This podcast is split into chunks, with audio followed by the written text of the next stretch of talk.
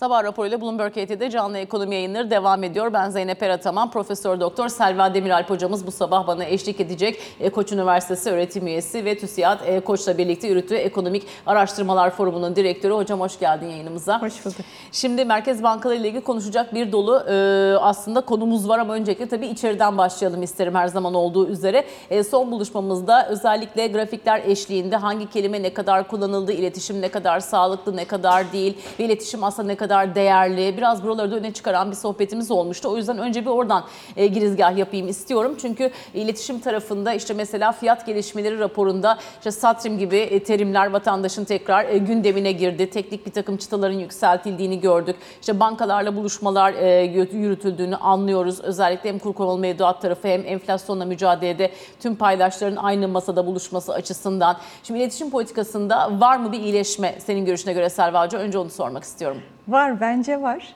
Yani iletişim politikasının da iki boyutu var. Bir, bu işten anlaması gerek. İşte iktisatçı camiasıyla yapılan iletişim ki o zaten oldukça iyiydi. Yani yeni ekonomi ekibi başa geldiğinden beri biz aynı dili konuşmaya başladık Merkez Bankası'yla.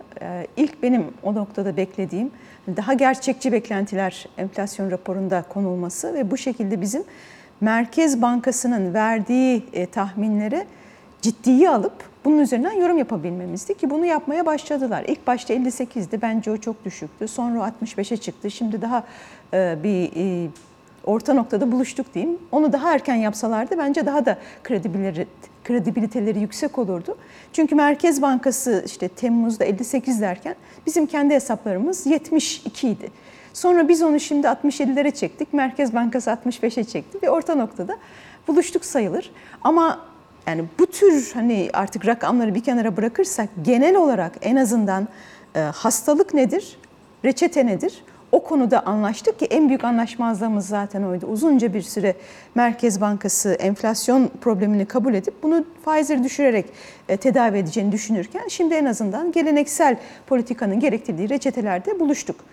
E, bunun ötesinde de e, senin de dediğin gibi mevcut enflasyonun sebeplerini açıklama konusunda işte çekirdek enflasyon olsun ya da kesilmiş, budanmış enflasyon, trimmed enflasyon olsun. Merkez Bankası'nın doğrudan kontrol edilebildiği enflasyonun alt kümesi konusunda da giderek Merkez Bankası iletişimini netleştirdi. Ne oldu?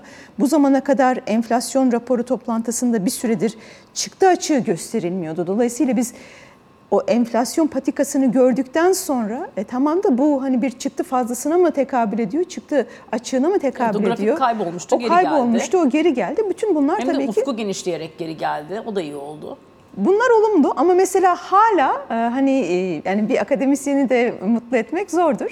Mesela orada bir çıktı açığı grafik olarak var fakat rakamlar yok. Şimdi biz oradan sonuçta onu alıp Merkez Bankası'nın varsaydığı potansiyel büyüme nedir? Onu tekrar kendi hesaplarımıza koyup Merkez Bankası'nın işte iki bin yirmi dört sonunda hedeflediği büyüme rakamı nedir? iki bin yirmi beş sonunda hedeflediği büyüme rakamı nedir? Bunları görebilmemiz için bizim o çıktı açığındaki rakamları görmemiz lazım. Böyle göz kararı rakamları alıp biz hani zarfın arkasına hani bakkal hesabı bir takım hesaplar yapıyoruz ki buna gerek yok. Biraz daha madem bu kadar artık aynı sayfaya geldik ve orada bir çizgiyi görüyorum. O çizginin altında yatan rakamları da görmek bizim hesaplarımızı kolaylaştırır. Mesela biz oradan bir nokta yedi gibi bir çeyreklik potansiyel büyüme hesaplıyoruz. Ama böyle olursa bu altı gibi bir potansiyel yıllık potansiyel büyümeye karşılık geliyor ki çok yüksek bir rakam. Hmm. E, Mesela eski Twitter, şimdi X'te hani iktisatçılar kendi aramızda konuşuyoruz. Bir kısmı diyor ki ben diyor bir nokta iki varsaydım potansiyeli ama varsayarsak o zaman da mevcut büyüme rakamlarıyla örtüşmüyor falan. Böyle hani kafa karışıklıkları oluyor. Onun için biraz daha iletişimde gidecek yol var. Akademisyenler bacağında ya da iktisatçılar bacağında. Bir de halkla yapılan iletişim var e, ve genel olarak... E, toplumdaki tüm paydaşlarla yapılan iletişim var ki o seninle geçen sefer konuştuğumuz işte sıkılaştırma kelimesi mi çok kullanılsın yoksa faiz kelimesi mi kullanılsın? Orada iyileşme görüyorum. Özellikle geçen hafta İstanbul Sanayi Odası'nda Gaye Arkan'ın konuşmasında hani gerekirse biz e, faizleri daha da fazla kullanırız ve acı reçete yani e, daha maliyetli yoldan enflasyonu evet. düşürürüz denmesi bence çok olumlu. Çünkü ben senle de hep şunu konuşmuştuk. Hani kredibilite kanalı işlemiyorsa o zaman buradan giderim. Giderim gibi. Şeklinde. Evet. O önemli. Evet. E, çünkü hani şu var. E, evet e, enflasyonun yüksek olduğu bir ortamda siz eğer hani doğruları bir an önce yapmaya başlarsanız, çünkü genellikle yüksek enflasyon politik hatalarından kaynaklanıyor. Onun için siz o hataları düzelttiğiniz anda hani talepte bir fazla olsa bile beklenti aşağıya indiği için enflasyonu çok fazla ekonomiyi yavaşlatmadan da hızlı bir düşüş kaydedebiliyorsunuz. O hani ödünleşme çok yüksek hmm. enflasyon seviyelerinde yoktur e, söyleminin altında böyle bir mekanizma yatıyor. Orada denge neresidir? Bunu da sorgulamak lazım. Bugün Bloomberg Business Week Türkiye'nin kapağından da yansıttık. Orada ince bir denge arayışı var bizim ekonomimizde. Çünkü bir tarafta enflasyonla mücadele, öbür tarafta işte dediğin gibi büyümek istiyoruz. E nasıl bir denge yakalayacağız? O köpük nerede bitti diyebileceğiz mesela? Şimdi onu yapabilmek için bence yani öyle e, beklentiyi aşağıya çekip büyümeden de çok fazla feragat etmeden bir büyüme patikasına girebilmemiz için dışarıdan bir sermaye girişinin başlaması lazım ki henüz öyle bir sermaye girişi yok. Çünkü hani iki bin bir sonrası dönemde biz bunu gördük. Merkez Bankası bir taraftan çok ciddi faiz artışlarına giderken e, tabii o zamanlar I M F de vardı. Onun getirdiği hani Merkez Bankası artık bu yoldan sapmaz çünkü bir anlaşma imzaladık. Standby anlaşması var. E, güvencesiyle yabancı sermayenin biz çok daha hızlı girdiğini görmüştük. Şimdi bu yola biraz kendi başımıza devam etmek istiyoruz. Ama hani geçmişimizde de çok fazla U dönüşleri yaşadık. Ee, hani geleneksel politikadan geleneksel olmayana, geleneksel olmayandan tekrar geleneksel olana şeklinde. Onun için e, yabancı sermayedarın bu konuda endişeler duyduğunu, işte bu en son geçen hafta gelen S and P'nin e, görünümü yükseltirken yine de en büyük risk olarak tekrar bir geri dönüş olur mu endişesinin olduğunu gördüğümüz için yabancı sermaye girmediği sürece e, ben büyümeden feragat etmeden enflasyonu yüzde otuz altıya gelecek yıl sonu itibariyle getirebileceğimizi düşünmüyorum. Ama orada yabancının geleceğiyle ilgili bir varsayım da var. Umut var, evet varsayım var. Dün mesela Financial Times'da güzel ya da umut verici bir makale vardı. Çok da güzel bir başlık atmışlar. Yabancı yatırımcı hani ayak parmaklarının ucunu değdirdi Türkiye'deki hmm. tahvil piyasasına diye. Yani biraz suyun sıcaklığına bakıyorlar ama hmm. ürkek ürkek beğenirlerse gelecekler. Devamı gelirse o zaman mümkün olabilir. Yani otuz altı bence yine de biraz iyimser bir tahmin olur. Çünkü bu seneyi işte biz şu anda altmış yedi ile bitiririz diyoruz. Yani altmış yediden otuz altıya çok ciddi bir dezenflasyon politikası uygulanması lazım. Şimdi bu seneyi biz dört nokta iki gibi bir büyümeyle bitireceğimizi düşünüyoruz. dört nokta ikiden O V P'deki dörde eğer gideceksek orada aslında hani bir hep yumuşak iniş denir. İniş bile yok. dört nokta iki ile dört neredeyse aynı büyüme rakamları gibi. sıfır nokta ikilik büyümeden bir feragatle ben altmış yediden otuz altıya enflasyonu düşürmenin en iyi senaryoda bile yani ciddi sermaye girişi olsa bile çok mümkün olacağından emin değilim. Dolayısıyla bence bir seçim yapması gerekecek Merkez Bankası'nın. Yani O V P'deki enflasyon tahminini mi tutturayım? O V P'deki büyüme tahminini mi tutturayım? Ve biz genellikle bu büyüme mi enflasyon mu konusunda bir tercihi hep şimdiye kadar büyüme yönünde kullandığımız için ben otuz altının üstünde bir rakamla iki bin yirmi dördü bitirme ihtimalinin daha yüksek olduğunu düşünüyorum. Şimdi bir taraftan tabii politika faizinde tepe nerede görülür diye tartışılıyor. Bir yandan yabancı tahvil piyasasına girerken mesela belli seviyelere de bakacağını söylemişti. O seviyelerden giriş yaptı ama tabii giriş olunca tahvil faizleri de aşağı gelmiş oldu. Şimdi bir yandan da acaba e, yabancının girmesi buradaki cazibeyi kendisi için azaltıyor mu hikayesi var. İşte swap kanalı kapalı o yüzden kendini nerede hece edecek e, bunun teatisi devam ediyor. Şimdi getire istediğimizde son bir ayda özellikle uzun vadeli iki yıldan daha uzun vadeli tarafa baktığımızda burada faizlerde düşüş olmuş. Bu da özellikle yabancılardan bilindi. Çünkü bankaların üzerindeki menkul kıymet tesisi yükü de azalmış oldu. Getiri eğrisinde daha farklı bir görüntü olacak mı? Çünkü şu anda hani hem sıkı para politikasını yansıtıyor fikri var hem de bir miktar işte yabancının girdiğine ilişkin bir yansıma olduğu değerlendirmeleri yapılıyor Selva Hoca ama ne dersin? Şimdi getiri eğrisinin aşağıya yönlü aslında kayması tam istediğimiz, hani benim uzun zamandır söylediğim hani genişleyici sıkılaştırmanın tam da ispatı oluyor. Çünkü siz bir taraftan e, politika faizini arttırırken evet. piyasa faizlerinin aslında aşağıya gelmeye başladığını görüyorsunuz ki e, işte eğer o reçeteyi, acı reçeteyi birazcık tatlandıracaksak o bu tür e, arzu ettiğimiz yan etkilerle mümkün olacak. Tabii ki yabancı açısından e, çok e, cazip bir durum değil. Çünkü onlar içeriye girmeye başladıkça bu sefer ne olacak? Tahvil faizlerinin, fiyatlarının arttığını, faizin aşağıya geldiğini göreceğiz. Bu nedenle de geç kalmamaları konusunda hani Merkez Bankası'nın da onlara sinyalleri vardı. Artık biz zirveye yaklaştık, daha da fazla beklerseniz hakikaten fırsat kaçıracaksınız diye. Ama bir de şu var, tahvil piyasası çok likit değil. Çünkü kimse elindeki bonoyu da satmak istemiyor. Belki yeni bir tahvil ihracıyla tekrar hem arzın arttığını hem de faizlerin tekrar yukarı yönlü gittiğini, o şekilde de yabancıların bu ikinci kervana, dalgaya katılıp tekrar girdiğini görebiliriz. Peki bu işlerin doğrudan yabancı yatırımlara dönüşmesi için ne olması lazım daha uzun vadede? Bir de onu konuşalım. Oraya daha gidecek yolumuz var bence. Henüz sıcak paranın bile gelmesi için hani ne diyorlar? Biz zamana ihtiyacımız var. İşte raporların hepsinde görüyoruz. Tam olarak emin değiliz bu gidişatın geleneksel, bu yolun geleneksel yol, politikalarla mı devam ettirilip ettirilmeyeceği konusunda. Daha fazla faiz diyorlar ki Merkez Bankası ben yolun sonuna geliyorum demeye başladı ama bu aslında iyi bir şey. Çünkü hani zirveye geldik, daha fazla beklemeyin anlamına gelecek. Ee, ne zaman ki bu şartlar gerçekleşir ve önce kısa vadeli sermaye girmeye başlar. Daha sonrasında e, yani ne olacak? Hani kurda bir istikrar görecekler. Çünkü bugün girdim, ondan sonra çıkabilirim. Çıktığım zaman e, tekrar bir e, kayıp olmasın. Kur konusunda da hani yine hükümetten gelen sinyaller var. Hani biz reel olarak Türk lirasının çok da değer kaybetmesine izin vermeyeceğiz. Belki hmm. burada sermaye girişi varsayımı da var. Yani bu iki boyutlu. Bir taraftan sermaye girişi olursa Türk lirası değer kazanır. İkinci taraftan da bunun anlamı biz kontrol edeceğiz zaten kuru ve çok fazla değer kaybetmesine izin vermeyeceğiz şeklinde olabilir. Ama bir istikrar varsa bu yabancıya merak etmeyin. Hani girdiğiniz fiyattan çıkmanız aşağı yukarı mümkün olacak anlamına gelecek. Yani kısa vadeli sermayedarın baktığı, aradığı kriterler çok daha az aslında. Hani fiyat istikrarı olsun, finansal istikrar olsun, çok geri dönüş olmasın tamam. Ama uzun vadeli yatırımın gelmesi için e, tabii ki ben bu ülkeye geldim bir kere e, finansal ve fiyat istikrarının ötesinde büyümede de bir istikrar bekleyecek. Bu ülkeye gelip de üretim yapacaksam o ürettiğim e, ürünü de satmak istiyorum. Dolayısıyla eğer ben bir resesyon bekliyorsam bu ülkede e, o ülkeye girmek için çok ideal bir zaman olmayacaktır. Hı hı. E, belki o yüzden zaten doğrudan yabancı yatırımlar önce şu acı reçete bir uygulansın.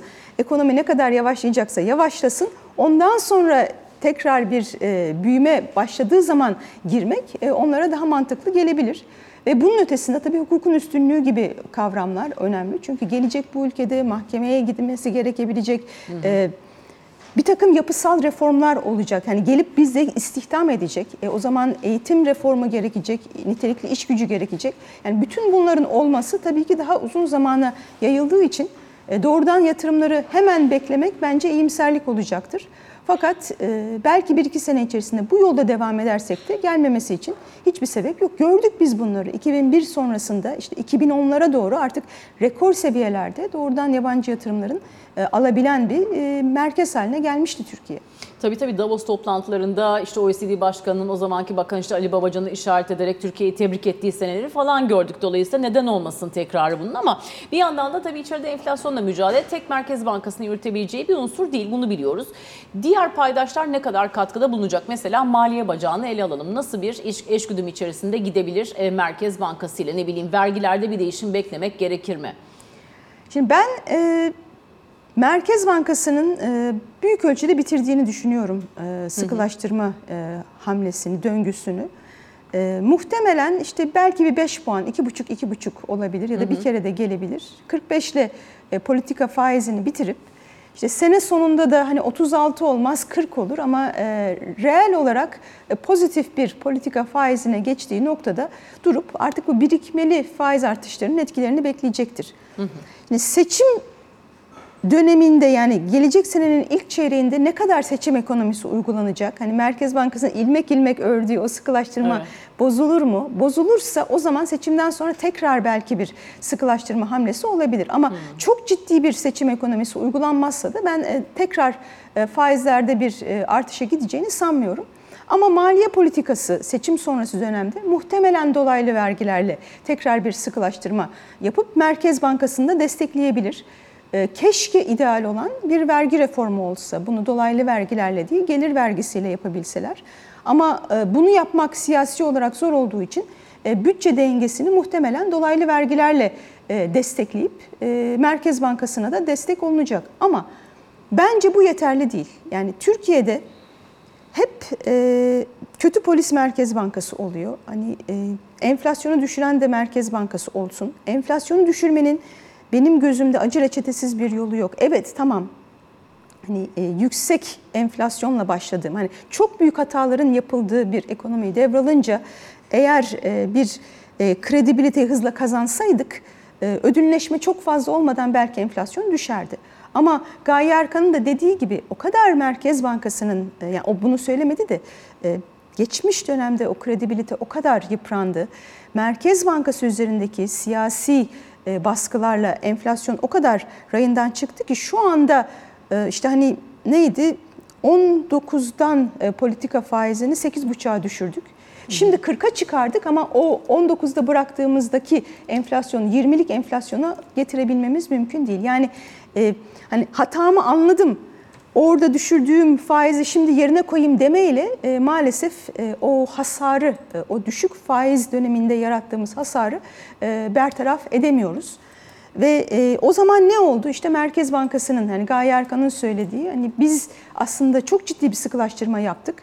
Ama bir algı ve itibar kaybı nedeniyle beklentilerde arzu ettiğimiz düşüş yok diyor. Bu demek ki ben acı reçetenin dozunu artırmak durumundayım.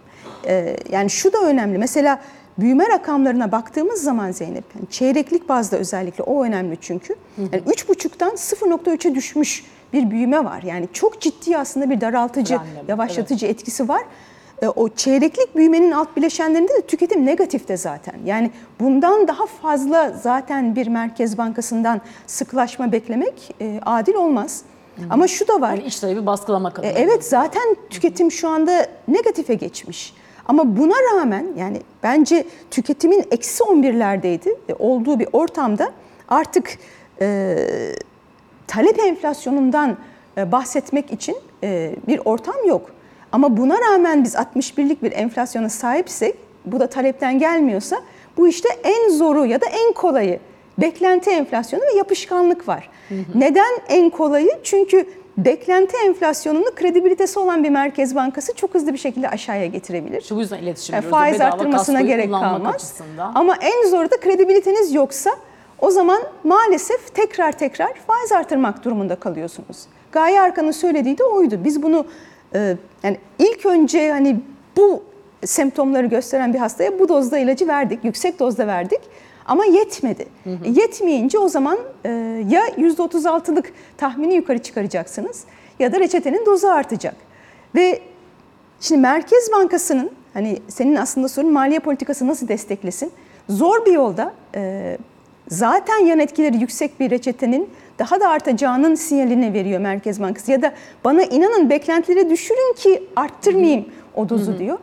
Ama eğer bu yan etkiler maliye politikasıyla desteklenmezse ya da onların, yani ilacın acı kısmını tatlandırmazsa maliye politikası, Merkez Bankası bütün şimşekleri üstüne çekiyor. Yani nedir o? E, tamam, ekonomide bir yavaşlama olabilir. Bu yavaşlamanın yarattığı işte işsizlikte mi artış olacak e, ya da e, sonuçta bütün toplum kesimlerinde, yani üretici de sonuçta daha az e, e, satım satış yapabilecek. E, maliye politikasının bu acı reçetenin kimin ödeyeceği konusunda e, kafa kafaya verip bir karar vermesi lazım. Hı hı. Bu tamamen siyasi bir tercih ve Türkiye'de şimdiye kadar hiç uygulanmadı bu. Hep Merkez Bankası tamam gerekirse faizi arttırırdı. İşte bu En, eğer hiçbir şey yapmazsanız ne oluyor? Ekonomi yavaşladığı anda işsizlik artıyor. Ve ondan sonra da e, kızgın bir e, grup gidip e, hükümete şikayet eder. Sonra vaktinden önce Merkez Bankası faizleri indirmek durumunda kalır ve bir türlü ondan sonra o enflasyon tahmini gerçekleşemez. E, eğer hükümet derse ki tamam, ben bu acı reçetenin ne şekilde dağıtılacağına karar veriyorum, Merkez Bankam ne gerekiyorsa yapsın ama ben Merkez Bankası'nı e, hem gitmesi gereken yolda destekleyeceğim ve ondan sonra da toplumda bu maliyeti işte hep eğer enflasyondan düşük gelir kesimleri en fazla etkilendiyse ki bunu yine büyüme rakamlarında görüyoruz. E, sabit gelirlilerin ne kadar payının düştüğünü, büyüme artıyor ama pastadan aldığınız dilim küçülüyor. E, o zaman de, demesi gerekir ki bence e, biz özellikle sabit gelir kesimlerine gelir transferleri yapacağız. İşsizlik sigortasını daha etkin bir şekilde kullanacağız ve bu maliyeti dağıtacağız. Ve sizden de beklediğimiz e, sabırlı olalım. Bu bir milli seferberliktir. Sonrasında enflasyon düştüğü zaman zaten sürdürülebilir büyümeye geçeceğiz. Ama o dönemde evet bir fedakarlık olacak. E, yani bu bir sihirli değnek değil. E, Yani büyümeden fazla ödün vermeden de büyürüz deyip acı bir reçete olmadığı gibi bir izlenim yaratmak bence daha zararlı oluyor. Çünkü o zaman e, o maliyetlerin ne kadar dağıtılacağını konuşmuyoruz toplumda. Şimdi bir taraftan tabii bu sadece bizimle ilgili bir mücadele değil. Dünyanın her tarafında da benzer tabii. dengeler yakalanmaya çalışılıyor. Bütün dünya bir şekilde Covid'den toparlandı. Ardından bir enflasyon dalgası ve şimdi de işte faiz artırımlarının sonuna mı geldik? İndirimler ne zaman olur? Böyle bir tartışma içerisindeyiz. E bugün yine alacağız işte Amerika'dan Michigan Üniversitesi Tüketici Güven Endeksinde. Bakalım enflasyon beklentileri ne olmuş? Ve istihdam piyasasında soğuma olmuş mu? Çünkü A D P kötü geldi, JOLTS kötü geldi. Böyle bir beklenti var. Bir taraftan Citi Group bugün diyor ki Amerika'da ben resesyon bekliyorum. E, Temmuz'dan itibaren yüz baz puan inecek şekilde faiz inecek. Ha, bu arada çekirdek enflasyon yüzde ikilerde yapışkan kalmayı sürdürecek. Ama yine de Fed faizi indirmek zorunda kalacak. Diğer taraftan da anketler diyorlar ki bu hafta Avrupa Merkez Bankası Fed'den önce faiz indirecek ve daha çok indirecek bu gelecek sene. Ne dersin bu senaryolarla ilgili? Ben uzun bir süredir, yani uzun bir süredir derken yaklaşık bir aydır e, Fed'in artık faiz artışlarında yolun sonuna geldiğini düşünmeye başlamıştım. Çünkü enflasyon inmeye başladı ve eğer iki bin yirmi dördün ilk yarısında Fed üçün altına enflasyonun kalıcı bir şekilde düştüğünü görürse ve bu aylık istihdam artışları da işte yüz elli binlerden yüz binlere doğru giderse bence senenin ikinci yarısından itibaren Fed faiz indirimlerine başlayacaktır. Çünkü birikmeli olarak zaten faiz artışlarının etkilerini de görecekler. Dolayısıyla buna ikna olurlar. Çok başarılı bir iletişim politikası sürdürdüler. Yani o son bir faiz artışını yapmamak konusunda hani eğer e, poli, piyasa faizleri zaten yüksekte kalırsa bu bizim e, arzu ettiğimiz e, yavaş e, sıkılaştırmayı zaten sağlayacaktır dediler. Ondan sonra bir miktar e, piyasa faizleri aşağıya gelse bile aslında e, ilk yani Fed'in bu sinyalleri vermeden önceki seviyelerine kadar da düşmedi. Dolayısıyla ben gelecek sene içerisinde dörde kadar bile faiz indirimi olabileceğini düşünüyorum. Çünkü şu anda beş otuzlarda kabaca efektif. İşte hani oran. yirmi beşer baz puandan hı-hı, bir hı-hı. puan düşürebilirler bu sene içerisinde. Avrupa Merkez Bankası'nın da Fed'den evet daha da erken bunu yapabilir. Çünkü orada resesyon ihtimali de daha yüksek. Amerika'da hı-hı. resesyondan endişelendiği için değil, daha çok ben enflasyonun artık ikilik hedefe doğru yaklaştığından emin olduğu için Fed'in faiz indirimlerine başlayacağını düşünüyorum. Mesela Powell'a en son toplantıda da sorulan, bana da sık sık sorulan bir soru var. Hani bize Türkiye bağlamında soruluyor ama hani nerede politika faizi olursa siz ikna olursunuz hmm. ve daha fazla işte sıkılaştırmaya gitmezseniz enflasyon hedefine sizi getirecek olan politika faizinin nihai seviyesi nedir diye. Powell'ın da söylediği hani buna öyle cevap verilmez. Hani ben size modelden şu çıktı. Eğer işte politika faizi beş nokta üçte kalırsa enflasyon ikiye düşer gibi bir net rakam veremem. Hani biz faizi bir yere getiririz. Bakarız enflasyon beklentisi iniyor mu hedefe doğru? İniyorsa ne âlâ. İnmiyorsa devam ederiz şeklinde. Yani deneme yanılma da var. Kredibilite var. Mesela hani bir merkez hani Powell için beş nokta üç yeterli olur da Bernanke için daha kredibilitesi hmm. yüksektir. dört buçukla da o ikilik hedefe getirebilirsiniz. Mesela gelmeden önce Bernanke'nin kitabını okuyordum. Mesela Amerikan Başkanı Carter şimdi Walker'ı atayacak Fed başkanlığına. Volcker çok şahin olduğu için diyor ben onu atadım. Çünkü öyle bir izlenim yaratır, öyle bir algı yaratır ki faizler daha artmadan bile beklentiler aşağıya iner. Dolayısıyla aslında şahin görünen bir kişiyi F E D Başkanı olarak atamak en düşük maliyetli çözüm olurdu benim açımdan. Fazla faiz artışına gerek kalmayacağı için. İşte buradan da Gaye Erkan'a bağlayalım. Yani biz faizi hı hı. arttırdık ama eğer itibar olmazsa daha fazlası gerekir şeklinde. Yani... E, belli bir rakam veremiyoruz. Hani Türkiye için de söyleyemiyoruz. kırk mi yeter, kırk beş mi yeter, elli mi yeter? O biraz e, piyasaların Merkez Bankası'nı ne şekilde algıladığı, güven e, unsurunun ne kadar hızlı devreye girdiğiyle ilgili. Şimdi bugüne de yine beklentilere de baktığımızda Amerika'da tarım dışı istihdamda yüz seksen üç binlik bir artış beklentisi var. İşsizlik oranı yüzde üç virgül dokuzda kalacak diyor piyasa. Saatlik olarak yüzde sıfır virgül üç, yıllıkta da yüzde dörtlük yine ücret artışı beklentileri var. İş gücüne katılım yüzde altmış iki virgül yedide kalacak denmiş. Son iki dakika kaldı. Sadece şunu sormak istiyorum. Hani oran vesaire değil ama enflasyon döngüsünün bizdeki gibi olduğu bir ortamda gelecek sene bir kere asgari ücret zammı yeterli olur mu? Olmaz. Onu net olarak söyleyeyim. Çünkü ben hani bizim mesela kendi yaptığımız tahminler yüzde elli gibi bir enflasyonla gelecek seneyi bitireceğimiz şeklinde. Bu hala çok yüksek bir enflasyon. Belirsizlikleri yüksek bir enflasyon. Çünkü seviye ne kadar yükselirse onu tahmin edebilmek de o kadar zorlaştığı için muhtemelen yukarı yönlü sürprizler görebiliriz. Böyle bir ortamda o enflasyonu bertaraf edecek ücret zamlarının en azından iki kere yapılmasında fayda olur. Hani şu doğru, ücret artışları enflasyonu, enflasyon artışları ücret artışlarını besler. Ama kesinlikle ve kesinlikle buradan çıkacak olan sonuç o zaman ücretlere fazla zam yapmayalım değil. Çünkü en çok zaten sabit gelir kesimlerinin enflasyondan olumsuz etkilendiğini görüyoruz. Şu da doğru, yani beklenen enflasyona göre zam yapalım. Tamam, ama onu eğer söylüyorsak ve uygulayacaksak o zaman o beklenmesini umduğumuz enflasyon tahminini de gerçekleştirmek için ne gerekiyorsa yapmak lazım. Yani eğer ben yüzde otuz altılık tahminim var, o zaman ücretlere yüzde otuz altı zam yapıyorum diyorsam o zaman Merkez Bankası'na tam bağımsızlık verip sen o yüzde otuz altıyı ne yap et senenin sonunda gerçekleştir demeniz lazım ki insanlar mağdur olmasınlar. Şimdi Profesör Doktor Brokarzova'nın da bir önerisi var orada. Diyor ki Merkez Bankası yetkililerini bu kadar kolay görevden alabilecek Tabii. regülasyonların değiştirilmesi de yine bedava bir kredibilite kazanımı Çok olur doğru. bizim açımızdan diyor. Hocanın da öyle bir önerisi oldu. Onu da yine aktaralım. Profesör Doktor Selva Demiralp'le sohbetimizin böylece sonuna geldik. Çok teşekkür ederiz, teşekkür her zaman ederim. Olduğu üzere. Kısa bir reklam arası ve ardından siyasetin gündemiyle beraber Ali Can Türkoğlu stüdyomuzda olacak.